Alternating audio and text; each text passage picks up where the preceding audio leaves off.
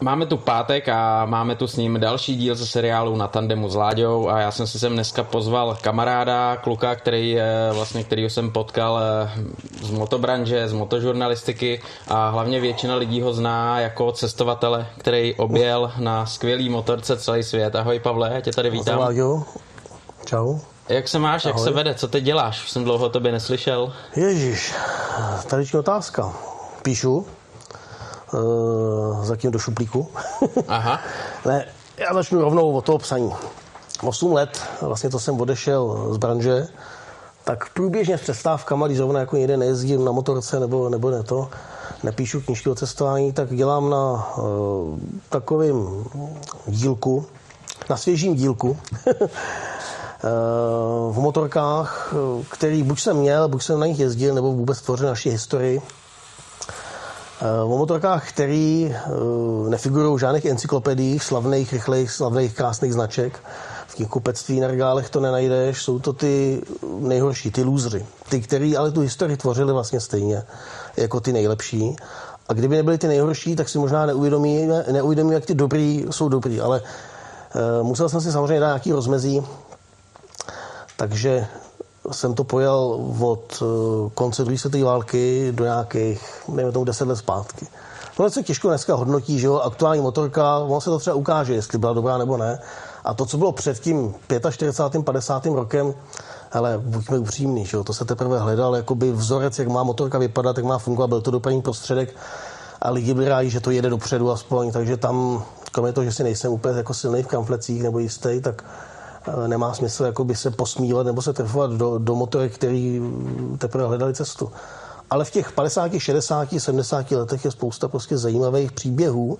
Není to o tom, že bych se někomu chtěl vysmívat, jo? ale když jsem se jako do toho kdysi ponořil, ještě jako novinář, tak vlastně přijdeš na příběhy, které se prolínají, souvisí jeden s druhým, protože náhodou vlastně na tom světě nefunguje nic. Vždycky prostě něco má někde nějaký původ a mnohdy prostě v místech, kde by to člověk vůbec nečekal. Takže na tom dělám, mělo by to jít v létě do tiskárny, konečně. Mm, mm. 8 let je hrozně dlouhá doba. Jinak jako sjedu svoje, no, jezdím na motorce, cestuju, věnujem se nějakým, jako nějakému biznesu, no. Já když se teď podívám, vlastně ty mi říkáš, že tam máš spoustu motorek, píšeš o nich teďkom, o těch povedených, nepovedených. Co tam zrovna teď řešíš za motorku, kterou tam teď máš? Tyhle, v podstatě ta knížka už je teď hotová, teď se řeší výroba a grafika ale nakousnutá, respektive neuzavřená je v podstatě ta poslední kapitola, která se tam dostala z nutnosti, protože jsem si upřímně celý roky nevěděl moc rady, jak eh, se postavit k československému eh, průmyslu motocyklovému. Jo. Před nějakým časem, nevím tomu rok zpátky, u mě byl nějaký kamarádi, já jsem jim říkal, na čem pracuju a jejich otázka byla, a u kolikátý javy seš? Ale já si nemyslím, že můžeme jednoduše říct, že prostě co java to sráč, jo? ale jako československý motocyklový průmysl zhodnotit tady tím kritickým bokem, někdo řekne, všechno to byly sračky. No asi to úplně sračky nebyly, když se to vyváželo do 120 zemí světa, všichni na tom jezdili a já osobně jsem nakonec dokázal, že s patřičným použitím to má menší poruchovost než spousta jakoby špičkových, drahých, složitých motocyklů. Já taky nemůžu říct, tohle to je prostě, tohle to je špatná motorka, takže k tomu jsem musel jakoby zaujmout nějaký stanovisko takový, protože nejsme my objektivní, ani doba nebyla úplně objektivní, protože tady to fungovalo za zavřenou hranicí. A nikdo vlastně nevíme, jak by se ten náš průmysl vyvíjel, kdyby byly hranice otevřené. Buď by ty značky byly dávno v 60. letech po smrti, anebo taky ne. Protože nikdo neumíme odpovědět na otázku, co by kdyby. Hmm.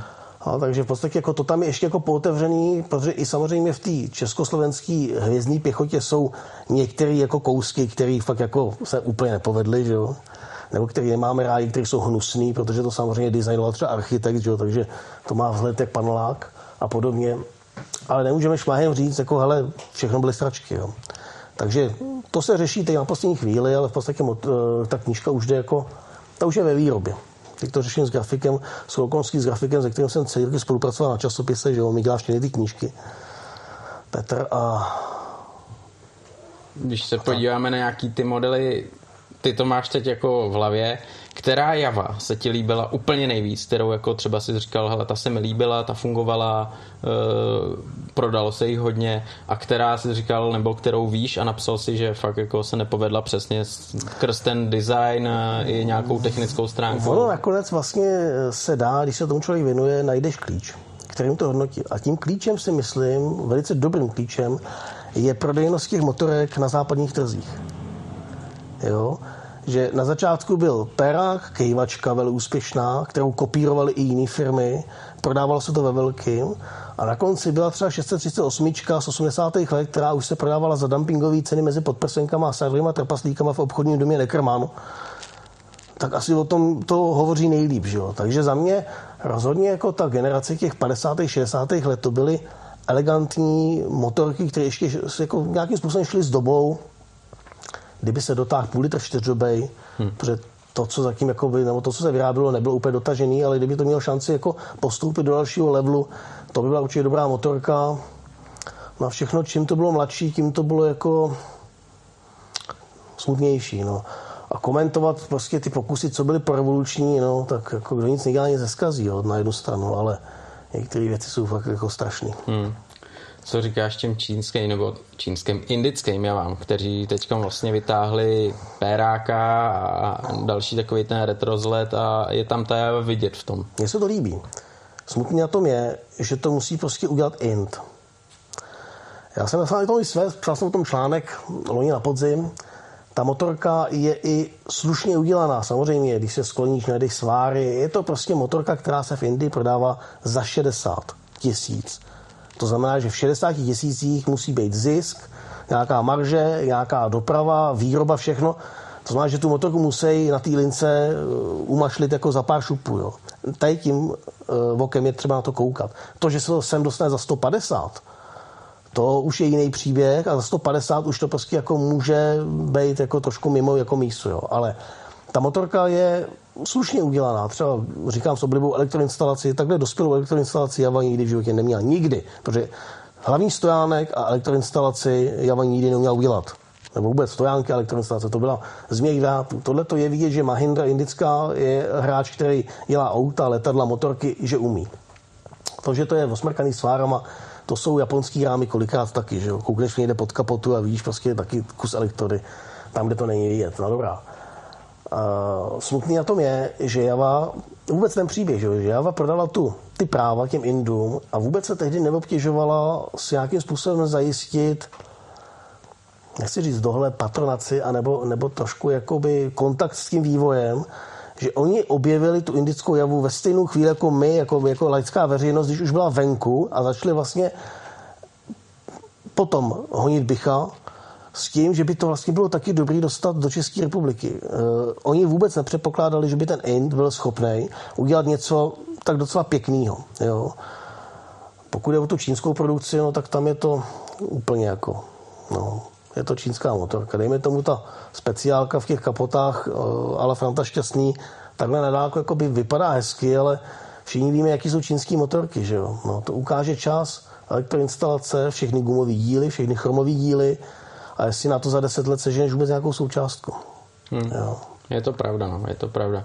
Mně se hrozně líbí vlastně ta tvoje myšlenka, já, jsme se viděli, že jako novináři potkávali jsme se na akcích a jednoho dne si říkal, hele, kucí, já vyrážím kolem světa. Jsme všichni padli na zad, říkali, ty sucháš, sucháš je Magor, jede, jede kolem světa a hele, na čem jedeš? No javě. Jo, mně se líbilo hrozně to, že ty si přišel a řekl si, hele, oši, všichni řešej, na čem pojedou tamhle do Alp, na, na čem pojedou no, na přesně, Šumavu. Přesně tak. A já jim dokážu, že ten svět objedu na jeho vě za cenu toho nějakého GSA, je to tak? GSA, přesně, 410 tisíc 810 korun. Byla tehdejší cena. Základní, základní uh, bez další. Myslím, že Adventure to byl tehdy nějaký 1100, počkej, 213, to už musel být 12 stovka. asi jo. 12 G, GSAčko, no. Jo. A nějakýma deseti tisícema ještě jakoby s rezervou jsem se do toho vešel. Jo. Jakože ještě míň. 392. 392 tisíc a dal si svět kolem dokola. Tak a za jsem dal devítku tehdy v Třebíči, no. Hele, kde jsi tu javu, to, to jsi jako někde vyhrabal, nebo to byl nějaký poklad? To byla, to byla motorka z autoškoly. Aha. Jo, z Třebícké autoškoly. Tam měl ještě zbytek toho dvojího řízení. Vytáhl frér z garáže, e, protože jsem chtěl čtyřku, že jo. E, k tomu třeba potom ještě dojdem pro čtyřku, ale e, sehnat čtyřku, 634 nenapadenou kutilem, byl už tehdy jako docela problém. Ještě nebyli v kurzu. Ty ceny, kamarádi říkají, že jsem je skurvil já, jo, že teprve po mi návratu ty čtyřky prostě vyletěly nahoru, že to můžu. Ale ty ceny jako tomu neodpověděl všechno, to byly pelechy. A tady byla motorka, která měla sice jako bambilion na to. On ani nedokázal ten chlapík odpovědět kolik, protože začínal ve svazarmosti škole, prostě mraky. Na tom spousta lidí udělala papíry, ale byla kompletní. Jo, nikdy nezažila prostě vesnického tuzera, nezažila vesnický vypalovačky, že jo. A prostě to byla motorka, která byla unavená životem, ale byla pojízdná, měla hlavně papíry, že. Takže já jsem ji za pár šupů poléčil, tak aby jako byla po technické stránce fit. Ten vzhled jsem neřešil, no, takže ta motorka pocházela z autoškoly z Třebíče. Dneska to vypadá jako mm, kouzelný příběh, ale bylo to uh, víceméně náhoda. Prostě jsem tam přijel a tam byla motorka, kterou jsem si za 9 něco, za 9 200 od, odvezl jo, na vozejku. A pak si na ní teda ještě doma určitě trošku vyšíval. Jasně, co, motor, co jsem si, motor jsem si dělal, dostal to eh, osmičkou vidlici, protože osmičková vidlice, ta pozdější, je asi tak jako jediný, co trošku připomíná teleskopickou vidlici, ze které jako nemusí okamžitě tamhle v Košicích vystříkat všechny volej. Takže to dostal tuhle vidlici, dostal to vape zapalování, eh, a hlavně jako, ani ne tak kvůli tomu zapalku, kvůli těm kladívkům, jako kvůli 12 V, že? protože nabíjet foťáky, kamery, notebook, a hlavně na 6 V nekoupíš ve světě už kolikrát žárovky nic, jo, takže tam se řešil primárně to, aby ta motorka byla 12 V. No, dostal to kufry nějaký, jo, víceméně to byla pořád jako servá motorka, jo. Jasně. Ty jsi říkal notebook, foťák, uh-huh. mobil, navigace. Navigace ne. Na to se Ty nejezdíš, veď, navigací, to už jsme jednou říkal, že, že mapa, a nebo jedeš za nosem. Já jsem, tam se zeptal, že já jsem to nikdy nepřišel na chuj. Když jsem navigaci mýval a já si myslím, že můžu s klidným svědomím říct, že jsem byl možná jeden z prvních motorkářů v České republice, který měl na motorce navigaci. A to v roce 96 nebo 97. Jo, když jsme jezdívali Saharu, eh, Maroko, západní Saharu, Mauretánii, to ještě byla navigace bez map, černobílý monochromatický displej, kde si musel ty hodnoty přenášet kružítkem do mapy. Aha. Romantika. Ale vždycky, když jsem potřeboval se na to spolehnout, tak mě ta navigace prostě vyšplouchla. Nechal tě já jsem ved eh, partu jako mm, kamarádů nebo motorkářů dva dny na slepotou pouští, aniž by někdo věděl, jenom já jsem věděl, že ta navigace nefunguje. Já jsem jim to nemohl říct, protože by byla panika. Že jo? A to byly momenty, kdy jsem říkal, ta věc je jako dobrý sluha, ale samozřejmě, jako když se na to spolehneš, No a potom jsem potkával další že motorkáře, jak se to rozšířilo, přišli navigace s mapou, a baví se s nimi a oni vůbec neví ty kluci, kudy jedou, protože on zná jenom ten displej, ten mu říká doprava doleva. V podstatě je to totéž, jako když jedeš za někým, tak znáš jenom jeho blinkry a vlastně nevíš, kudy si jel. Jo. Ta mapa je jako krásná romantická věc, jo. No a u té cesty kolem světa, tam už to bylo jako cíleným, jo, takovým prvkem, že jsem říkal, no tak jako když postaru oldschoolový výlet na javě, tak na to nemůžu přimontovat GPS, který bude dražší než ta motorka, že jo? a teď jako mě sral nabíjet, na každém parkovišti to schovávat, sundávat, opečovávat. Jo, byly situace, kdy samozřejmě mi docházelo, že GPS je dobrá věc, jo? protože jako buzola je super, ale buzola tě nenajde. Když se někde ztratíš, tak, tak si v hajzlu. No, ale vždycky to dobře dopadne, no, tak jako trénink, trénink robí majstrou, takže když víš, že umíš fungovat bez toho, jo, umíš se orientovat v té mapě, tak jako si nějak jako najdeš. Jo. Ale ještě se vrátím k té první myšlence, protože já, ten, já to znám, jak to tenkrát bylo, ale jak jsi se rozhodl, že pojedeš kolem světa, teď to není úplně jako taková běžná věc, kolik lidí vůbec objelo z České republice na motorce čes, eh, svět? Nikdo? Ty? Nebo no počkej, někdo? počkej, počkej, počkej. Eh, ono by bylo třeba jako definovat obět svět, co si pod tím kdo představí. Jo. Jestli jedním tahem, jestli kolem dokola. Hmm. Tady jsou cestovatelé, kteří mají projetý celý svět. Ano. Jo, Igor Brezovar, Jarda Šíma jo, a tak dál. Ale když budeme brát to, že prostě jako tamhle vyrazím tím směrem, a jak nám říkali na základní škole, když pojedu hodně dlouho tamhle, tak musím jednou dne přijet z druhé strany, což jsem si já ověřil u nás doma v Oseku, tak eh, těch lidí je tady, jestli počítám, tři, čtyři, pět, jo, ale vlastně nikdo z nich sám. Jo. V tomhle tom pořád ještě jako i po těch letech je to aspoň takhle, že, že solo o solo zatím to mám pořád v kapse. Jo. Ale jak jsem k tomu přišel, no? Jak to říkáš ty, ty to znáš, já to znám, já jsem to vyprávěl tolikrát, že vlastně jako mi je i trošku ty blbý o tom zase znovu vyprávět furt dokola, jsou to ty samé věci, ale chápu, mělo by to tady zaznít. Takže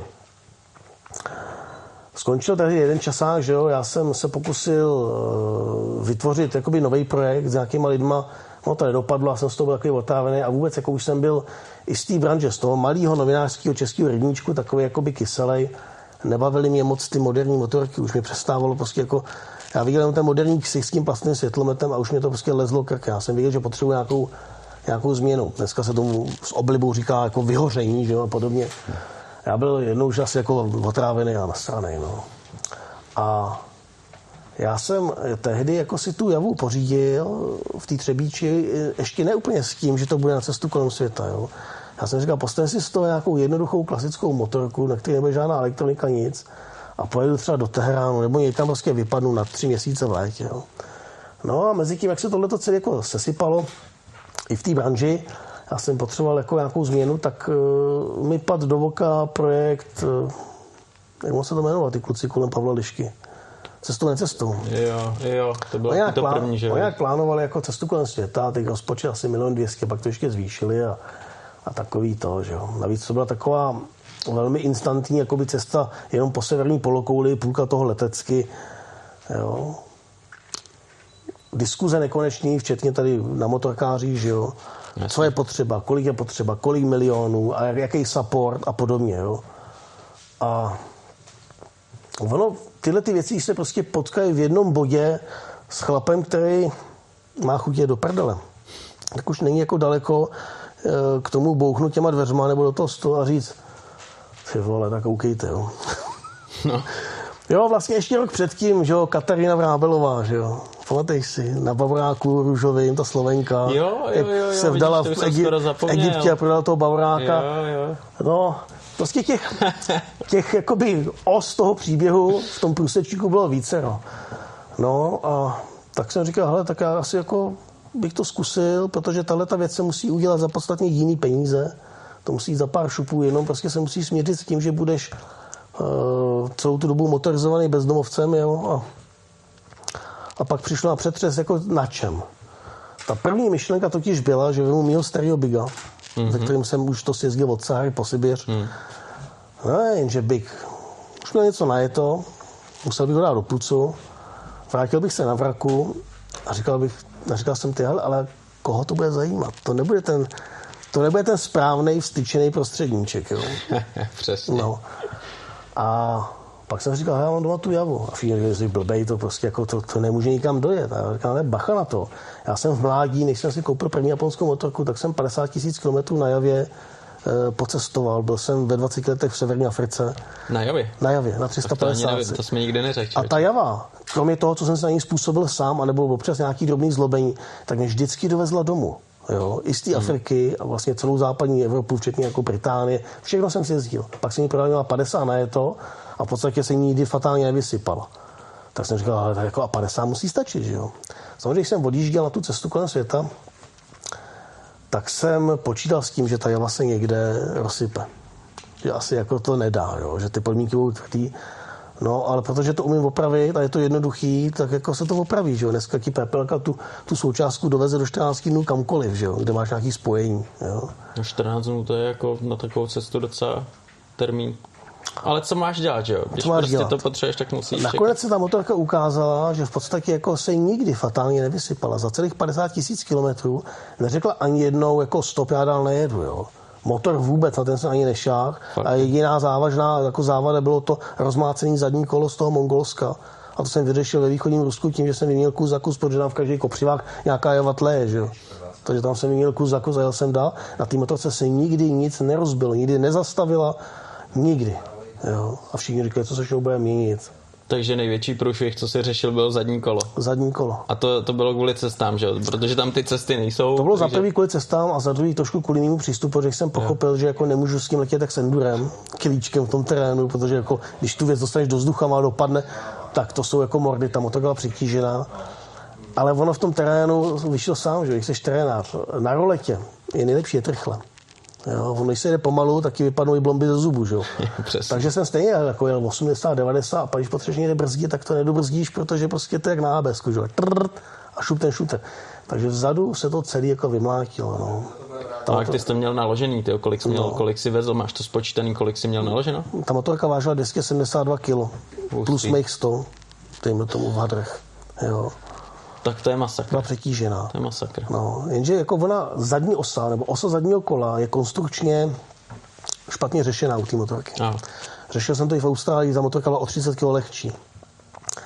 No, aktuálně je v Dingovi, to je ta motorka z té Austrálie, namontovaná titanová osa zvětšená o 2 mm, jiný ložiska, duralový rozpěrky. A já letos musím udělat test D, naložím na plnou polní a budu s tím chvíli jezdit u nás po šachtě jako prase, protože si myslím, že tohle už prasknout nesmí, nemůže se ani vohnout. Jo. To stálo za tím zničeným kolem, že když si ti vohne osa, ty ložiska jdou shaderem, tak se to celý vymlelo. Protože e, nějaký plán ještě mám, tak už bych nerad jako po třetí řešil zase vohnutou osu. No. a co třeba takhle vezeš, eh, co se týče vercajků nebo náhradních dílů, takový nějaký ty běžné věci, a který si použil a který třeba vůbec, co tě překvapilo na cestě? Já jsem zvyklý si vozit e, všechno s sebou, jo, cestující kovář.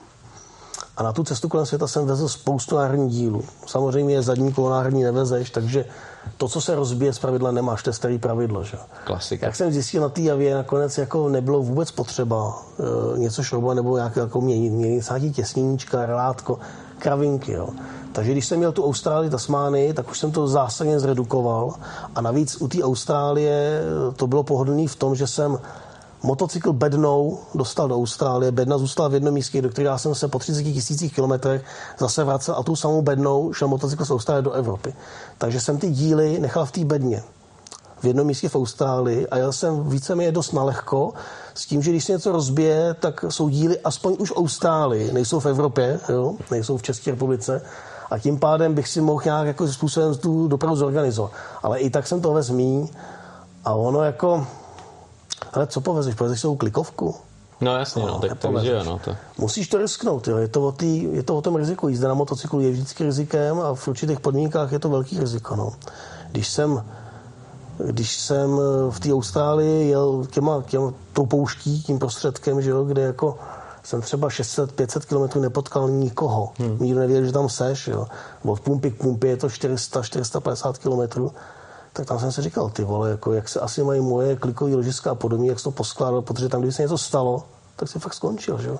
Nedojdeš nikam, nevrátíš se, nikdo o tobě neví. Takže to jsou ty momenty, kdy jako, jako to je trošku tlustý do tenkýho, ale ale když ten motocykl smontuješ jako normálně, tak... Jako Tak by to měl dát, no. Proč by se měl poslat? No, no. no. Musíš ho používat tak, jak byl jako...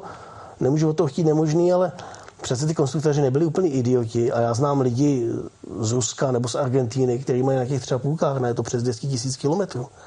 Ty motory byly dimenzované na to, aby jako fakt žili dlouho. Hmm. To, že tady jako Ogar smontuje sekerou a utaví to během pěti tisíc na vesnici, to není úplně jenom problém té motorky. Že? jo? Přesně tak, ale to je, to je i nový motorky, že jo, tady jsou teorie nevydrží, vydrží, ale všichni se musí zeptat, jaký mají a jaký tomu dávají servis. Když je někdo debil, tak to zničí za chvíli. Že? jo? Ono je taky potřeba jako připomenout, že ty si jel dvě cesty, že jo, teď mluvíme Austrálie, to byla asi úplně jiná motorka Dingo, že jo? Aha, aha. A tu první, taková ta spontánní první cesta, ta byla na mnohem starší javě, ta si myslím byla starší než ty, ne? Si říkal, Ne, nebo- ne, ta byla v 78. To znamená, Jo. že o 4 roky mladší Aha. než já. Dingo byl z nějakých 80. let, to už úplně přesně nejsem jistý, Jasně. protože to nemělo nikdy papír, ta motorka, jo. To v podstatě byla osmička, ten Dingo. To vzniklo tím, že když jsem odjížděl na cestu kolem světa, všichni říkali, nebo spousta lidí říkala, to nikam nedojede. Když jsem se vrátil, tak ty samý lidi řekli, no jo, štěrka, to byla ještě kovařina, ta to dala v pohodě, jo. Ale na osmičce to by byla jiná. No a já jsem potom potkal tu osmičku jako u Xkána nebo u Tchána na tom, že jo, na stodole jako vrak. A říkal jsem si, hele, hele, hele, to by být zajímavý příběh. Takže jsem z vraku postavil dinga s velkou nádrží, že jo, a vyrazil jsem do Tasmány. No, a, jihle 30 tisíc kilometrů, 50 stupňovýma vedrama, pouští pralesem a ten dingo to dal úplně jako s prstem v uchu, jo. Tam jsi neřešil nějaký jako vyloženě průšvihy, jako třeba zadní kolo. Vůbec. Osa se, osa se taky vohla, ale to už jsem viděl, se neskýl vymlátit, takže to jsem narovnal. Nebo jsem tam tehdy, já jsem nějakou jinou, já jsem dvě sebou. Ale ten dingo jako, běží dingo savanou, jo. 30 tisíc kilometrů, já jsem si kolikrát říkal, že se to jako nerozstaví v tom vedru. No. To bylo hrozně, bylo takový vedro, že jako bzučel vzduch, jo. No. Ty jsi říkal větší nádrž, takže větší nádrž to jsi tam udělal, abys, abys tam kolik s měl? 26 litrů. Tak to je hustý. Kam jsi to dál, jo? No, rozšířil, zvětšil, prostě jsme povařili ze dvou jednu, takovou, aby trošku jako z boku vypadala furt jako ta původní, ale když na to sedneš, tak prostě je to pořádná motorka. Protože ten požadavek byl, aby to ujelo těch 500 km aspoň. No, protože v Austrálii, že jo, vnitrozemí tam jako tak. si moc na pumpě nepokecá, že jo, no. kafíčko. A nechtěl jsem, nechtěl jsem to řešit jako u té první motorky, jako petkama, nějakýma takovýma věcma. Navíc jsem u toho Dinga nebyl moc vázaný nutností dodržet tu originalitu. Ty první jsem si dával záležet na, to, aby, na tom, aby někdo neřekl, no ale to už dávno jako není java, navíc nebyl čas, jo. Ono na přípravu té první cesty Sakum prvnou byly jenom tři měsíce, že jo. Tři měsíce od chvíli, jestli řekl jako, že jo, na přípravu úplně všeho, peníze, sponzoři, očkování, víza, na všechno tři měsíce. Nebyl čas jako řešit moc motorku. Dingo a cesta do Tasmány už byla jako proti tomu velice dobře naplánovaná a rok připravovaná expedice. Že jo? A za jak dlouho jsi vyrazil na Austrálii od té první cesty? Jak dlouho jsi byl doma? Ale já jsem se vrátil na jaře 2014. 2016 na podzim jsem odjel do Austrálie. Mm-hmm. Dva a půl roku. Mm. No, a mezi tím jsem ještě řešil nějaký jiný eh, těžkosti, že jo? Jasně. No, a rok jsem zhruba tak jako chystal to Austrálii. S motorkou jsem si vyhrál Uh, ono totiž to Austrálii musí chystat, že jo? To není tak jako, že sednu na motorku a vyrazím směr východ. Tam musí začít tím, že tu motorku dáš do bedny a pošleš lodí a musí řešit hlavně ty úřady nejdřív. Jo? Takže tam stejně není jiná možnost, než to celý pečlivě jako nějak naplánovat. Jo? Až teprve, když máš motorku v Austrálii na silnici, tak se může začít rozlížet, kam vlastně vůbec pojedu. Jo? A měl jsi, měl jsi třeba naplánovaný, jak dlouho tu Austrálii chceš jet, nebo to bylo, že pojedu, jak to vyjde, jak to vyjde, nebo už to musel mít ohraničený i kvůli tím úřadům a podobně? Já jsem to ohraničený vízem, který byl na tři jo. měsíce. Jo. Takže vyloženě do toho se potřeboval trefit. Takže 30 tisíc, 30 tisíc za tři měsíce trefil. Hmm. S odřema ušima, ale jako chtěl bych to ještě Umím si představit, že měsíc navíc bych si tam dal. Nějaký věci bych chtěl vidět ještě další a najet ještě nějaký kilometry ale tak jako říká se nejlepším přestat, že jo? No jako 30 tisíc za tři měsíce je hustý, protože já jsem Austrálii z bráchu jel jako bydlíkem a měli jsme za dva půl měsíce nějakých 17 tisíc, jo, takže a to jsme, to jsme vyloženě neměli jaký tempíčko, že bychom si jako zastavili úplně kde chceš, mm-hmm. takže 30 tisíc to musel valit teda. A sám asi víš teda v tom případě, jaký jsou ve vnitrozemí testy. No to je, to je no. velký mazec. To je Ale velký já, jsem, já jsem v té Austrálii na té javě, v tom terénu, na těch prašných cestách, dával třeba 700 denně. No právě, přesně, přesně takový průměr skoro musíš mít a to je strašný. 700 denně a všichni říkají, vole, jak je to možný. Říkám, to, je jedno, to je jednoduchý, přesně, za prvý. Na té roletě musíš jet rychle. Za druhý je tam takový vedro, že jako nejlíp když jedeš. Za třetí, a to nám nikdo neříká, národním zvířetem Austrálie není klokán ani nic jiného, ale moucha. Takže jak zastavíš, začneš se potit, mouchy na tebe začnou lepit. Takže taková ta původní romantická představa, jak budeš někde meditovat a jako přemýšlet o všeho míru, opřenej o uh, termitiště, že jo, někde v té poušti, tak vezme za svý, protože zjistí, že nejlíp je, když jedeš.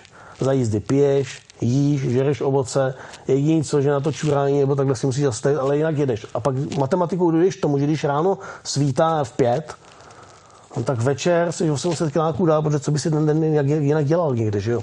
Takže ty procesy prostě jezdí takovýhle, no. no ale tak ono, ono hlavně je to nebezpečný v Austrálii, když jedeš za tmy, nebo nám to aspoň říkali, protože Nesmysl. tam skáčou klokani krávy a ta silnice to bylo lemovaný před týma klokanama, jo? A vrakama a, a před vrakama a vším. Přesně. Takže... Eh, jak se říká, vzpomínky, vzpomínky jsou eh, zvuky, hudba, že jo, a pachy vůně. No tak přesně Austrálie je pro mě takový ten pachtý mršiny. Já to, já přesně to taky to, cítím to úplně. jo. Přesně, přesně. No. A na té motorce tam to vnímáš ještě daleko víc, že jo, takže a hlavně autem, když drcneš do klokana, tak to tak nějak ustojíš, ale na motorce tam se kutálíš a tam to moc ten, nechceš. Jako. Tam stačí i ten mrňavý a jako jdeš, no. Hmm. V Austrálii jsem přijel psa teda a s takým malým klokanem jsem to měl jako wofous. Okolkovaný chlup, Jo, to jsem si říkal, ty vole, stačil jeden krátký pole do zacátka, pak jsem vrátil oči před sebe a on tam byl, viď. Hmm. To byl takový ten malý. No, no, ten, no, no, to byl takový ten by zajíc, no. Ale i ten by stačil, no, aby ti to rozpletlo kolo, ale hlavně jako na obě strany 200 km nic, jo. No, Tam by se někde vykulil, zlomil si klíční kost nebo něco a hned máš co dělat, jo. Hmm. No, a tak hlavně ty jsi byl těžký, víš, takže ty bys jenom drcnul. to doufám, toho psa jsem takhle jako zrichtoval. Jo. No. Hmm. On si chtěl kousnout, já jsem se mu chtěl vyhnout a nějak jako z toho vyhýbecího manévru on udělal nějaký pohyb a najednou byl pode mnou. Hmm. Hmm. A tam, když, když jsme se bavili o té první cestě, tak ty jsi říkal, vyjedeš tam uh-huh. a přijedeš tady, což je pravda pravdoucí. Kam jsi vyjel? Jakým směrem na to východ. Na, na východ? Na východ. Aha. Protože bylo léto, takže vždycky je dobrý pro toho motorkáře být v tom správném ročním období mm-hmm. na té správné polokouli. Že jo? Takže co by si v létě dělal na jižní polokouli, kde je zima? A navíc vždycky začínáš něčím, co znáš, nebo co jako je pro tebe snažší. Že? A to pro mě bylo to Rusko. To jsem viděl, že jako tím Ruskem do toho Vladivostoku to bude pro mě ten nejsnažší úkol dojet. A že ten největší, ta první velká výzva přijde teprve tam, u toho Pacifiku a to vlastně řešit, jak tu motorku naložit a dostat do Ameriky. Jo. Díky tomu, že na tu přípravu nebylo moc času, tak já jsem si musel velice pečlivě vybrat ty priority. Že jo. Lidově řečeno, musíš vidět, na co se dřív vysat. Takže jsem některé věci vůbec neřešil. Třeba zrovna přepravu přes oceány. Prostě jsem vycházel z toho, že když přijdu do toho přístavu, tak nebudu ani první, ani poslední, kdo tam přijede a řekne, hele, já bych potřeboval prostě tady fichtla dostat na druhou stranu jako moře, jo, tak jako co mám dělat, kam mám jít, na koho se obrátit. No, takže jsem vyrazil na východ, s tím, že některé věci, jako třeba výzum do Ameriky, budu řešit vlastně až budou aktuální. Že? To znamená, až když jsem seděl v Kabarovsku prostě na pivu v baru, tak jsem si přes internet zařizoval eh, vstupní výzum do Ameriky, protože jako tady byly důležitější věci. Že jo? Prostě byl to velký, byl to velký ten fičák a člověk díky tomu možná neměl eh, ten čas si uvědomit, jo, do čeho skočil rovnýma nohama. Že jo? Hmm. Prostě neměl si čas se posrat. Najednou si tady stál na tom, že jo, v opletalce na, na, před autoklubem a odjezd, no, prostě hod. A ty jsi ten, ale první cestu taky jsi měl nějakou hraničenou, že? Ty jsi potřeboval se vrátit na motosalon, bylo to tak? Tam jsem, si pamatuju, že, že tak. to bylo nějak spojený Tam bylo domluveno, že ta motorka, když se to všecko povede, tak ta motorka se mnou bude eh, v Brně na motosalonu, dokonce jsem měl i jakoby domluvený vlastní malý stánek, jo, s nějakým kamenem, motorka, televize a to. Takže jsem byl trošku jako tlačený i tím letím, jo. Takže jsem si nemohl moc dovolit někde jakoby uh, ztrácet týdny nebo jako půl měsíce toho času. No, nakonec to klaplo teda s odřenýma ušima, ale klaplo to, jo. No.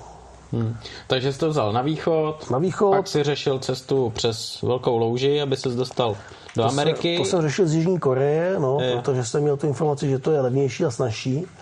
Pak do Ameriky, no tam čekáš, že než motorka připluje, protože ty letíš letadlem, motorka se úplně po vodě, trvá to třeba měsíc, jo. Hmm. No a potom hezky dolů až do ohňové země, že jo, přes celou tu Ameriku až... A kde jsi začal v Americe? Odkud? V Seattle, mm-hmm. jo, v Takomě. Takoma je vlastně taková vstupní brána, brána pro azijský auta, motorky, bagry, nákladáky do Spojených států.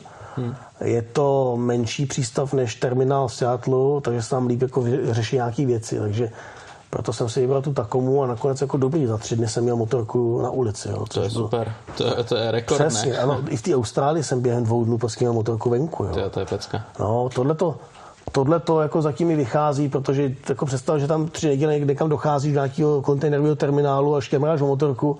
Ale jako bylo by to normální, nebylo by to ano, nic jako neobvyklý. Ty, všichni ty příběhy vyprávějí, jo, no. o Austrálii, o státech. Teď motorka stará, dvoudoba. Říkáš si, ty, jak jako do té Ameriky já ji dostanu, jo nakonec zjistíš, že samozřejmě ty musíš projít eh, životním prostředím, ten eh, environmental, že jo, jejich americký, musíš projít eh, ministerstvem nebo nějakým dotazníkem ministerstva dopravy, to je to dotko, dot. Hmm. A najednou zjistíš, že v těch tabulkách těch úředníků něco tak starého vůbec nefiguruje. To chápu, no. Prostě jedna tabulka končí 28 let věku a druhá končí snad, já nevím, 30 a cokoliv staršího je vůbec nezajímá, že z toho teče vole, že to je masný dvou, tak, že to má světla na hovno. To nikoho vůbec jako nezajímá. Jo. Jediný, koho to začalo zajímat v těch státech, byli celníci, protože začali jako tušit, že by to mohl být veterán. a začali řešit jakoby tady tu stránku věci. Takhle, že už nějakou jako kauci, nějaký... Hmm. proclení a teprve, když jako se sepsal nějaký dopis, takový, jak bych to nazval, motivační dopis, jsem psal celníkům, kde jsem vysvětloval tu podstatu toho mýho nápadu, toho projektu Jelo kolem světa a že ta motorka je fakt bezcená, že má cenu 200-300 dolarů, tak ji chtěli vidět. No, jedním okem hodil, jako hodil oko na motorku a došlo mu, že jak se věci má, že jo. Dal mi to to není žádný razítko a artikl, říká, který tam- a říká, to vypadá na super výlet, tak nazdar. Ale ty jsi musel potkávat právě jako, že jo, projedeš celý svět kolem dokola, potkáváš různý lidi a řešíš s nima právě nejen takový ty věci, čau, já jedu na motorce, jo, mám se dobře, vy se máte dobře, jak se vám tu žije, ale i právě tyhle formality a, a úřady a každý ten, každá ta země a všude jsou různý lidi, že jo? A je to taky o štěstí, na koho kápneš. Jaký to třeba bylo, když to vezmeš právě od toho východu, potom na západ, jaký si potkával lidi? Eh, Vnímal si ty mentality rozdílný? Určitě. Mentality jsou rozdílné. Na druhou stranu, jako já mám buď kliku, nebo nevím, čím to je, ale já jsem vždycky potkal víceméně jako spíš ty lepší lidi. Já jsem s lidmi neměl nějaký velký problémy, nějaký drobný konflikty, dejme tomu, jo, ale uh, možná je to i tím, že ty lidi jsou ve světě lepší, než my si myslíme tady, jo. On ten svět takhle jako jsou obejváků té televize z toho gauče vypadá strašně nebezpečný, ale když tam přijedeš, tak i v těch strašných nebezpečných zemích zjistíš, že jako no, to o co jde, že jo. Jsou to taky lidi, Jsou to že lidi, chtějí Jako- taky žít, jo. Ano, vždycky je tam riziko být v blbou chvíli na blbým místě, to se tím, že stát i tady v Praze, že jo. To jo. Ale když se nechováš ty jako idiot, navíc jsi sám a řekl bych, že jakoby ten chlap sám na té motorce je vnímáný těma e, domorodcema, starou sedlíkama, těma lidma, co tam v té zemi žijou, úplně jinak, než jakoby parta motorkářů, která někam přijede a už, už je to trošku nebezpečí. Když to vidíš ve westernu, že jo, to je typicky, přesně. jako parta nebo skupina cizinců a už je, jako, už je pozdvižení. Přijede samotný, tak spíš jako vyvoláváš eh, pocit, jako že potřebuješ pomoc. Jo. A teď, když vidějí tu motorku, tak jim je navíc jasný, že se na tobě kulový vezmou. Jo. Takže i ta motorka tam hraje určitou jakoby sociální roli. Takže lidi, lidi dobrý mentality, jsou rozdílný, jo. Lidi mají hrůzu třeba z toho Ruska, že jo. Na Rusko nedám dopustit, protože jako v Rusku jsem nikdy problém neměl ani s policajtama a čím víc na východ, tím jsou ty Rusové lepší. A my tam máme pořád ještě, pořád ještě máme dobrý kredit jako Češi nebo Čechoslováci, jo. Pořád nás má jako berou pozitivně. V Americe jsem trošku jako měl strach z takového toho, všichni říkají, Amerika, ty jsou, oni se na to furt jako smějou, ale jsou to pokrytci, ne. Jsou to super lidi a já budu vždycky radši, když se na mě někdo uh, neupřímně směje, než když se na mě jako upřímně šklebí, že jo. To je fakt.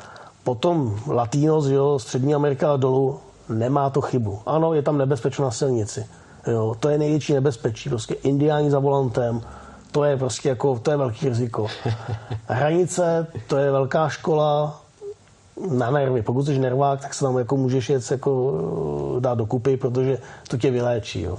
Ale, ale já jsem za celou cestu kolem světa nedal jedinou korunu úplatku. Ne, že bych jako byl lakomej, to jsem, samozřejmě, ale nikdy ta natažená dlaň nepřišla. Nikdy. Jestli za to může ta java? Ale jako asi jo. Jestli asi... říkal, ježiš, to je chudák. A tak ono zase záleží, jak se taky chová, že jo? Když tam přijde nějaký arrogantní tak mu to dej sežrát a, a zase je to o tom, na koho trefíš. Taky, taky jsi měl asi třeba i štěstí, že Určitě. jo? A, Kliku jak od blázince, jo. hmm. Hmm. Kde se ti jako líbilo po té cestě nejvíc, kam by se sklidně jako vrátil, nebo to nejde říct, kam by se vrátil, ale kde se ti fakt líbilo, udělalo to na tebe skvělý jako výjimečný dojem a kde naopak třeba si říkal, ty to jsem chtěl si užít jinak, čekal jsem to trošku jiný. A Začnu tady od tohohle toho, uh, od, spíš od toho zklamání, protože všechno ostatní potom bylo dobré, ale tady to bylo Peru. Peru. Peru. Na to jsem se těšil a nakonec jsem tam odsaď víceméně jako zdrhal otrávený. Je to turisticky přeexponovaný. Ta bílá držka už je tam braná spíš jako zdroj peněz a, a to mě jako zklamalo. Nepořádek, odpadky, letící, plující, hořící, prostě bordel. Přitom potom vlastně přejdeš hranici do Bolívie, která není o nic lepší. Ale ty lidi nejsou tím turismem tak jakoby ještě zkažený, nebo jak tomu budeme říkat. Jo? A objevíš Bolívii, která je chudá, ale krásná. Jo? Super lidi. Ale celkově celá ta Latinská Amerika je super. to Peru v tom je podle mě trošku poničený tím turismem. Hmm. Za to si možná my můžeme sami. No, Machu ale, Picchu a tak, Paracas. Ale celý, celá ta Latinská Amerika je prostě jako super a zase někam přijedeš a řekneš Československo a máš všude kamarády. To, to je, je neuvěřitelný super. zaklínadlo. Jo. To je neuvěřitelný, jako, že jaký máme ještě image 30 let potom, no, no. Jo, když už Československo neexistuje pořád než Šecholovaky a oni řeknou, jo, jo, motorky, teď vytáhne celý, začne tá bouchačku, říkáš, do prdne, co jsem řekl, a on, CZ, CZ, vole, jo. Pořád prostě máme tu uh, dobrou image strojírenství, země, která nikdy neválčila proti někomu, spíš byla vždycky objekt nějaký okupace, to ty sympatie podle mě taky uh, vyrábí, že jo, v tom světě. Takže jak řekneš Československo, tak máš ve většině případů prostě jako dveře otevřený. Jo? jo, mě třeba fascinuje, že Jižní Amerika je podobný, že řekneš Československo a oni vědí. A třeba vědí. potom v Americe, když jsem, tak jsem tam řekl Československo a oni nevěděli pořádně, jako kde je. Ne všichni, ale dost často říkali, to je někde Albánie a tam říkali jako ne, ale aspoň jste trefili trošku. Jako... Je to možná i tím, že do Spojených států se z toho zase z Československa moc nevyvezlo. Určitě. určitě. Do té Latinské Ameriky jsme vyváželi ve velkým. Třeba jenom v Argentíně se javě povedlo v 90. letech prodat 30 tisíc motorek. Jo? Tam jezdí na javě kde kdo. Má tam svýho, svý zastoupení, má tam vlastně svoji výrobnu argentinských modelů motorek, když to nemá s fabrikou nic společného, je to, je to biznis toho Roberta Martineze, který má pronajatou značku, ale Prostě největší klub Latinské Ameriky, největší Java klub je v Kočabambě v Bolívii, že jo? Takže zbraně, tanky, strojírenství, soustroji, obráběcí stroje, motorky, auta, hmm. zetory. Jo. Hmm. To je všechno, co do Ameriky nepřišlo. V Americe, jako jsem se občas setkal, že jo, Československo motorky, tak znají Faltu. Jo, jo. Falta, motocross, jo, CZ ale potkal jsem tam jenom jednoho jediného chlapa, který si vzpomněl, že se nějaký javy mm-hmm. do Ameriky vážil. Tomu chlapovi bylo 86 let. Hmm. A tak ona Amerika byla vyloženě motokrosová, že jo, tam hmm. ta ČZ, dodnes tam chodí lidi v drezu ČZ, takže, takže to fakt jako tam ta ČZ byla, nebo i dneska je pořád hmm. ještě jako ten pojem, takže dneska kdyby vyrobili dobrou ČZ motokrosovou, tak věřím tomu, že se chytne tak jako Husqvarna se chytla zpátky. To si myslím. Já jenom zkontroluji. Zkontroluji. Jsme na tom. Dobrý, ještě 10 minut. Já to teď neodhadu. Eh, když se tady, Pavle, nebo udělám klapku. My se tady bavíme právě o celém světě a je potřeba taky si uvědomit to, že potřebuješ nějak komunikovat s těma lidma říká se, kolik, kolik umíš řečí, tolikrát se člověkem. Jak, jak jsi tohle řešil? Jak mluvíš? Nebo jak se domluvil? Španělsko, Rusko? Hele, uh, nějakou uživatelskou úrovní vládnu angličtinou, ale na té cestě kolem světa jsem angličtinu použil skoro minimálně. Ještě tak v těch státech. Jo. Uh, velmi dobře vládnu ještě ruštinou, nebo znovu ruštinou, protože jsem si po letech toho cestování do Ruska na ten východ si osvěžil a dostal jsem se na úroveň, kdy prostě dokážu s nima komunikovat velice dobře. No španělsky jsem uměl asi 8 slov, jo. Prostě jsi hozený do vody, jak musíš plavat. A za čtyři měsíce samotky v tom španělskojazyčném prostředí dole v Argentíně mluví španělsky už aspoň jako uživatelský, můžeš s lidma sedět u stolu a o něčem se bavit. Fakt, jo. Ano, jsem učenlivý a spousta věcí se dá vydedukovat. Jo, je to jednoduchá a krásná řeč. Jo. Samozřejmě pak přijedeš sem, leta to nepoužíváš, takže ti z toho 70% zase zmizí, ale ten základ už tam potom je. Jo. Pak jsem měl do té Tasmánie, do té Austrálie, že jo, vybavený angličtinou. No a musel jsem se samozřejmě učit znovu, protože jsem v Austrálii zjistil, že oni mluví úplně, úplně něčím jiným než angličtina. Já jsem tam měsíc vůbec nechápal, co po mě chtějí. A oni mi říkali, ty nemůžeš, ty nemůžeš anglicky? A já jim říkám, ty vole, já jo, ale vy ne. Ty vole, to je hrozný, jak, ten, jak tu hubu kroutili, to vůbec se mi nerozuměl. No, to je pravda. To je Jo, a v tom to jsem ty pravopisný chyby, jsem poznal i já, jo. Oni napíšou tonight a napíšou to tonite. Jo, prostě jak se učí v, v těch školách někdo vnitrozemí od babičky, ale nechodí do školy, jo, mají jako ty, tyhle ty školy, tak ta jejich, ta jejich angličtina je fakt jako divoká. No, a od jihu Spojených států, že jo, už je to všechno o té španělštině. Jo. A španělština je krásná, takže se jako naučíš, nic jiného ti nezbyde. Můj kamarád z Ekvádoru, eh, pochází z Paříže v Ekvádoru, tak říká, nejlepší školou jazykovou je sdílené lože. Jo. To je nejlepší. A nebo a... potom ta nutnost, když jsi sám a musíš prostě, musíš. Protože oni anglicky neumí a oni si jako nemají tu potřebu se s tou bavit. Tu potřebu máš ty se domluvit, jo. jak jsi v hajzlu. To snakous dobře, no, to sdílené lože, jo, to je jedna věc, která mě zajímá, že jo, 8 měsíců seš tam sám.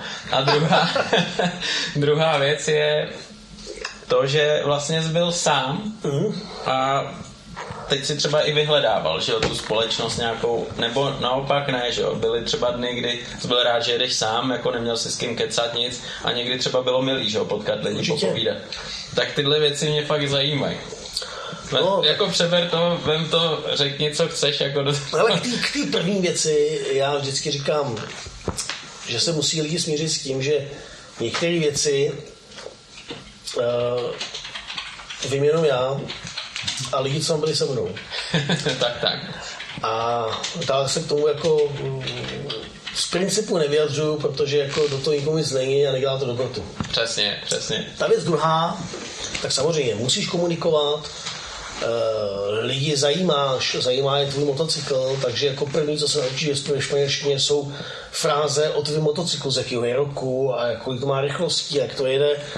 Takže se jako pokecáš, no občas jako zajdeš někam do hospody, pokecáš si s cizincema na cestách s motorkářema, z pravidla mluvíš jenom do angličtiny, no. to je jasný, že jo. To je univerzální jazyk, takže po té cestě potkáváš jako kolegy, protože těch lidí na motorce v tom světě je víc, než si lidi tady jako myslí. Jo. Si tebe mají zablázna, ale ten svět je v pohybu celý. Právě, právě, tohle, tohle je hrozně zajímavé. Je to, je to relativně normální věc, jo. to jenom u nás tady se za exota, ale těch lidí, kteří jedou prostě sami svoji jakoby, životní očistnou kůru, protože spousta lidí to bere jako nějaký jako způsob katarze, jo, po nějakých buď jako rozchodech, životních tragédií, zlomy, krize středního věku, prostě těch důvodů je mraky.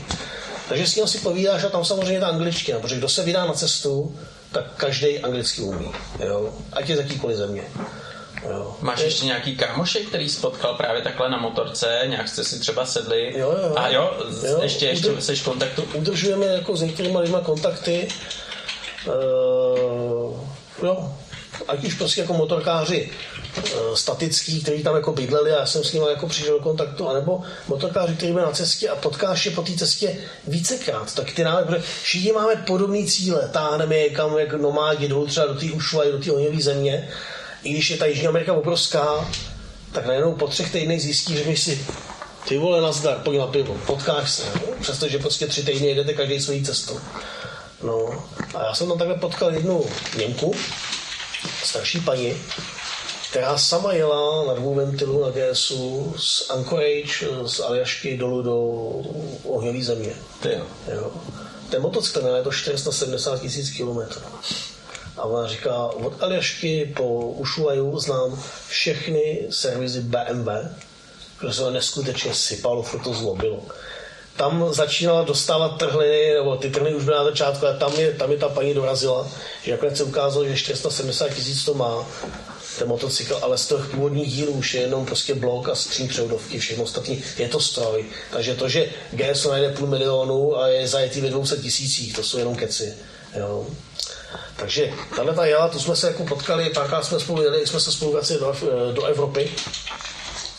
Takže s tou jsem třeba ve to je někde z Míchova, no. Bavili jsme se, Pavle, ohledně té eh, samoty, když uh. jedeš sám. Jak, jak jsi byl nejdíl sám na cestě? No, těch 8 měsíců ne. jasně, jasně, ale Nejdíl, jako že... jedeš a nepotkáš někoho, jedeš sám třeba v té Austrálii, to muselo být taky delší doba, než jsi někoho potkal. Nebo... Jsou to řádově dny. dny. Tím, že musíš stejně tankovat, tak nějaký lidi potkáš. Jo? Ale to je přesně ono, že aby na to byla přesná odpověď, tak musíš přesně definovat, co je, co je samota. Že jo? Takže mezi těma pumpama bylo třeba 400 kilometrů, tam potkáš jednu paní starou, natankuješ si a další prostě 300 kilometrů zase nepotkáš, ale nepotkáš ani auto v protisměru. Nepotkáš nic, nepotkáš ani jediného savce, protože ty jsou zalezlí, potkáš jenom ještěrky a hady. Jo. V Mongolsku to prostě to jsou dny a týdny, jo. ale zase potkáváš v pastevce, potkáváš, potřebuješ tankovat, takže vždycky někoho potkáš, jo. takže asi ty nejdelší úseky si měří na stovky kilometrů, kdy fakt jako není nic, hmm. jo. což jsou denní etapy ale že by si jel v kuse týden, dva a nepotkal živáčka, je totální nesmysl, protože ty potřebuješ minimálně doplňovat vodu, benzín a nějaký to jídlo, že jo.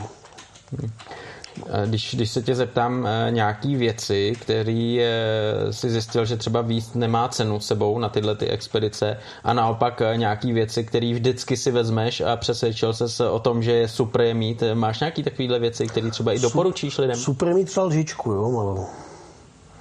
No, nemusíš jít o tom krást někde v hospodě. Ale Nevím asi. Fakt jako, to je tak individuální. Vem si, někdo potřebuje ráno, aby se nastartoval buď kotel čaje nebo kotel kafe. Jo. Já úplně ne, rád se dám malý kafíčko, protože jsem takový ten typ kavárenského povaleče a hrozně rád mám tuhle tu kulturu, že si můžu zastavit a nechat se prostě obsloužit. Ale abych si to kafe sám vařil, ve kvůli tomu sebou vařič, to, to jako úplně zase ne. Jo. Takže, Kde měli nejlepší kafe? Nejlepší kafe? No, tak klasicky, že jo, v Evropě, v Itálii, Dobrý kafe? No, určitě to nebude Amerika, určitě to nebude Austrálie. Spíš ta Latinská Amerika někde, jo. Tam ho i suší na té silnici to je ten fair trade, to je malý, malý ten pěstitel to vysype, no mé zaberou půlku jízdního pruhu. Já jsem poprvé na to koukal, říkal jsem si, co to tam je vysypaný, jo.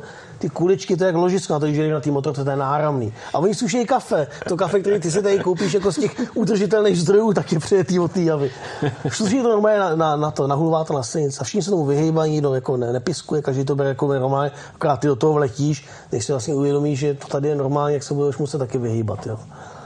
No. A pivo? Pivo mají dobrý všude na světě. Jo. Já nejsem odborník, ne, nepiju hektolitr piva, ale zase jako mám svý piva, který si na chuť rád dám. A myslím si, že hnusný pivo najdeš u nás taky, stejně jako jinde. Jo. Ale je to trošku takový český sebeklám, že nejlepší pivo je jenom český a všude jinde jsou to sračky. Dobrý pivo mají Japonci. Dobrý pivo jsem pil čínský.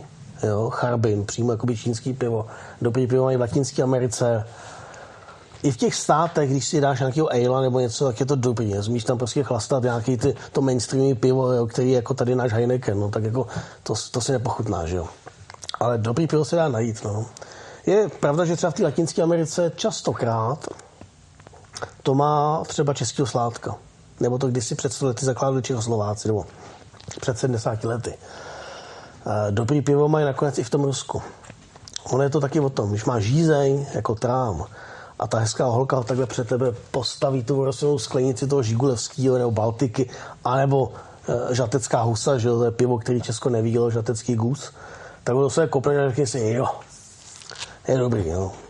Přitom odborník řekl, ty vole, to bych si nedal ani na pisk, jo když projíždíš takovouhle exotiku, tak musíš řešit i nějaký očkování, nějaký zdravotní záležitosti. Eh, řešil jsi i po cestě nějaký takovýhle věci, nebo jsi na to připravil eh, vyloženě tady, byl jsi naočkovaný a pak už všechno? Na té první cestě jsem to vyřešil tady nějakou rychlou několika kombinací, což jako nebylo úplně optimální, trošku mě to jako by po to. Uh, uh, Rozhodilo sandál? No, no, no, přesně tak. Hmm. A Austrálie, Tasmánie je bez očkování, že jo? tam je to pohoda. A vlastně i ta Austrálie s Tasmánií tehdy eh, vyplnula vlastně z části z této podmínky, že jsem tam nemusel být očkovaný, protože já jsem po nějakých těch mých zdravotních komplikacích měl s očkováním problém. Jo? Takže zatímco třeba Afrika musí být proočkovaný úplně jako nesmyslně, že jo, tak do té Austrálie Tasmánie se nemuseli mít nic. Proto ta volba padla i na tuto na tuhletu destinaci trošku. Jo. A na tu první cestu základ, nějaká cholera, tady ty věci. Antimalarika sebou, jenže v té Latinské Americe jsem se pohyboval častokrát v takových nadmorských výškách, v těch Andách, že jsem to vůbec ani neužíval, jo. že to, to riziko tam nebylo. Hmm. Hmm, hmm. Protože ta malárie se očkovat nedá, že jo? to musíš prostě zobat tam v průběhu toho pobytu zobeš nějaký sračky chemický, protože ta se ta nejde očkovat, jo. No, ale jsou to driáky, takže je lepší prostě to nejíst. Hmm. A měl jsi třeba nějakou situaci během té první i druhé cesty, kdy ti šlo třeba vyloženě okejhák, ať co se týče třeba zdravotních potíží, já nevím, malárie, což se asi jako netýkalo tady těch destinací, a nebo já nevím, třeba, že někdo po tobě šel, že jsi měl nějaký konflikt, jak jsi říkal, ty jsi měl štěstí docela po této stránce. Jo, měl jsem nějaký konflikt v tom Peru, tam došlo na sekerku. Fakt jo? No. Jakože na tebe šel někdo? Ne, já jsem nakonec prostě vzal, vzal sekeru a A rozehnal to. Trošku jsem tomu jako pomohl, aby mě nechali odjet. Jo. Jako chtěli tě okrást třeba? Já vůbec nevím, Nevíš. jestli mi chtěla do držky nebo co chtěli. Prostě jako se k tomu blížili, bába tam něco jako to vyšilovala, nějaký dva indiáni prostě si pro tebe šli. Hmm. Tak jsem to řešil tím, to byl vlastně ten moment, kdy jsem se na motorku a zmizel jsem do té Bolivie, protože jsem říkal, tak tady už jako ani trochu. Jo. To bylo u Titikaka, u jezera v tom, myslím, že Puno, nebo jak se jmenovalo to, to město. No, zdravotně mi šlo okejhák v té první cestě vlastně od půlky, že jo? protože já jsem už v Jižní Koreji zjistil, že mám nějaký zdravotní problém. Uh, antibiotikama se mi to nepovedlo jako vyřešit v Americe. No a hmm. ke konci té cesty, jako v té Latinské Americe, už jsem jako byl, já jsem 14 kg pryč a už jsem cítil, že nějaký jako velký problém, že jo? ten jsem si přes z domu. Uh, ale takovýhle ty cestovatelský dobrodružství po špitálech, ty jsem jako vy, vyhli. To je super. No. To je super. Asi jsem klikař, no. No, to je potřeba, to je potřeba. Já ti budu přát, eh, aby se ti to vždycky vyhnulo na cestách a na tohle konto se tě zeptám, máš teď něco v plánu? Já vím, že teď situace za zavřený hranice podobně, ale i před tím březnem, že jo, než to, než to vzniklo tady, eh, plánoval si něco, měl si něco v hlavě, kam by si chtěl jet? Plánoval jsem a eh, takovýma šnečíma krůčkama jsem se jako blížil k té Africe, že jo. Už jsem měl mm-hmm. jako představu, jak motorku pošlu bednou do Kapského města a měl jsem za rok a půl od dneška zhruba tak nějak už být dávno na cestě, že bych to jel z Kapského města nahoru, tu Afriku. Jo. A zase na Dingu? No, postavil bych si k tomu asi jakoby třetí, zase byla by to Dingo, Dingo Evo, protože na Dingovi jsou dneska nějaký nový nápady, který zkouším a chtěl bych tě přenést na tu třetí motorku. Ale nějak jsem jako tak cítil, že se mi moc nechce stavit další motorku, možná i toho Dinga, ale nakonec jsme dneska v situaci, kdy vlastně vůbec nevíme, co s tou Afrikou bude, že jo. Ono sice jako tady nám v červnu, v červenci otevřou už hranice, a ta Afrika bude velký jakoby otazník, jo. Tak jsem teď poslední dobou začal přetřásat si v hlavě jakoby, jako léta hejčkaný nápad, že bych se mohl konečně vypravit eh, na Pamír Highway, po jedvábný stezce k čínské hranici, Karakorum, Kizilkum, na Kyrgyzstán, Buchara, Samarkand, celá tato jakoby střední Asie, která mě leta láká a vždycky bych ležela stranu, nebyl na to čas, když si jel jako okolo, a nebo si měl jako jinejcí, nebo si nesehnal tehdy parťáky, dneska vím, že to můžu jet sám. A, a, že, sám zase. a že si to užiju sám, protože prostě ten model nakonec se ukázal jako nejlepší. Jo. Takže možná i tohleto, že bych toho Dinga jako tam vzal upřímně řečeno, jako v, v tuhle chvíli k dnešnímu dni nemám plány skoro žádný, kromě toho dodělat tu práci, že jo, dodělat tu knížku. To už bude tvoje třetí knížka. Tvoje třetí že jo, je to tak. No, no, no. Ty jsi měl dvě knížky Ty o cestě? Java kolem světa, potom Java kolem světa dvě, to byl příběh Dinga o té cestě do Tasmánie a tohle to bude trošku jakoby z jiného, z jiného ranku. Já jsem si kdysi dělal takovou statistiku, vlastně jsem odcházel jakoby eh, z té novinařiny aktivní a spočíval jsem si, nebo došel, došel jsem k číslu, že jsem za tu moji kariéru vyzkoušel, ojezdil, osedlal přes 700 motocyklů. Jo, ne jakoby kusů, ale jednotlivých typů. Jo. A mezi nimi je spousta tady těch vlastně motorek, o kterých dneska můžeš psát. Takže uh, by byla škoda to nezúročit v tomhle tom. Takže ta bude, ta bude necestovatelská. Nevím, co na to jako příznivci, jestli jako zůstanou věrní, nebo jestli to osloví jakoby jinou část, část publika jak jsem si říkal, tahle ta knížka by mohla uh, na tom trhu jakoby uspět. Jo. Jasně. A plány uvidíme, no. Já tě, já tě znám z takových těch prezentací, kam jsme jezdili jako kolegové, že jo, každý za jinou eh, redakci a já tě mám hlavně jako enduráka. Hmm. My jsme se bavili vždycky o enduru, protože já tolik necestuju na motorce, nejezdím takovýhle vzdálenosti, tak jsme se bavili o enduru a ty seš endurák. Máš, máš dneska vůbec čas se svíst na enduru a vyblbnout se na, měl mám. si dvou takního gase, tuším, je to tak? Já mám furt. Máš? Já mám furt. Ten čas mám, eh, protože si ho chci a dělám si ho, protože vím, že když to nechám jít tou cestou, že jsou vždycky důležitější věci, jak nakonec zjistím, že ten čas nemám a jezdit nebudu. Navíc jako mám i partu, protože ono, víš to sám, samotný, to prostě to není dobrý jezdit sám, jo. Zatímco cestovat se dá, tak jako lítat v terénu jede sám, není moc ani jako zábavný a ani to není bezpečný.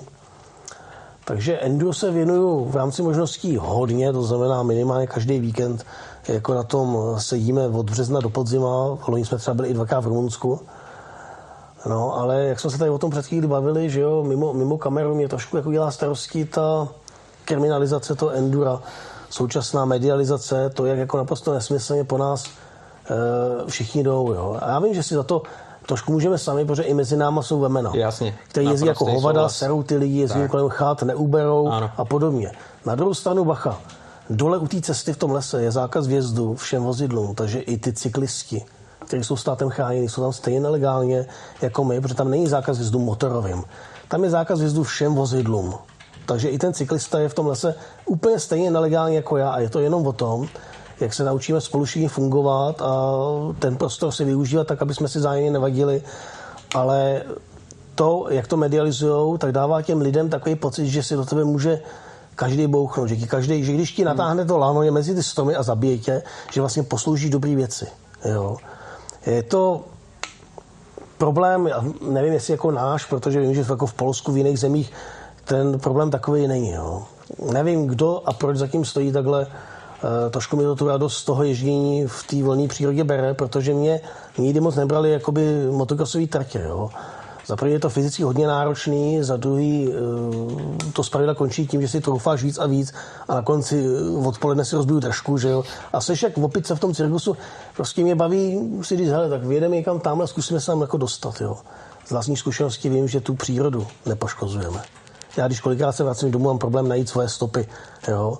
Takže Tolik tomuhle tomu. No mám pořád gaze, pořád to 3 kilo do údobí, jo, to má přes 500 motohodin a já musím teda zaklepat, mně se to nesype, občas to vyměníš nějaký pís, občas nějakou jako repasy toho, toho podvozku uděláš, ale jako ta věc, ta věc funguje, takže já určitě měnit nebudu, no to jsme zase u toho, jaký servis tomu dáš, jakou péči tomu dáš, tak ti to ta motorka je to, vrátí. Je to zvláštní, no, je to zvláštní, protože třeba jako při těch motohodinách, co to má, já tam mám třeba původní, původní klikový ložiska, původní kliku, že jo. Hmm. To Na dvou taktu. To je velký mazec. No, 500 hodin. Přes 500 hmm. motohodin, jo. Ta motorka jede 11. sezónu, že jo. Takže jako tam ty motohodiny jsou, je tam třetí píst, to sice jo, ale jako původní válec, jo, převodovka je původní, spojka je dělaná Někdo může říct, no nejezdí závody, nejezdím závody. Jo? Chovám se k tomu jako ke svýmu, ale samozřejmě kdo kdy je v terénu, tak ví, že občas jako není čas řešit nějaké jako jemnosti. Jo. Prostě to tam nasypeš do té motorky, ať ten plyn nebo ty kvality, prostě jak potřebuješ tu chvíli, protože není čas na hrdinství. Takže pořád je to motorka ježděná v terénu, v prachu, v podmínkách, v blátě a drží. Jo. Takže doufám, že si, když jsem se to tak jako pochválil, už se mi to v neděli nevyser. jak je zvykem. Když co pochválíš, on se to vysype.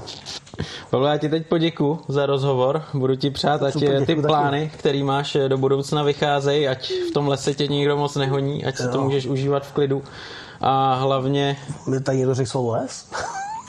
les, volná příroda. Tam se přece nejezdí. no zkrátka, ať ti všechno klape, na co sáhneš, ať ta další třetí cesta Dingo Evo hmm odtáhne jak má, ať to všechno klape díky moc za rozhovor. Děkuji za pozvání. Čus.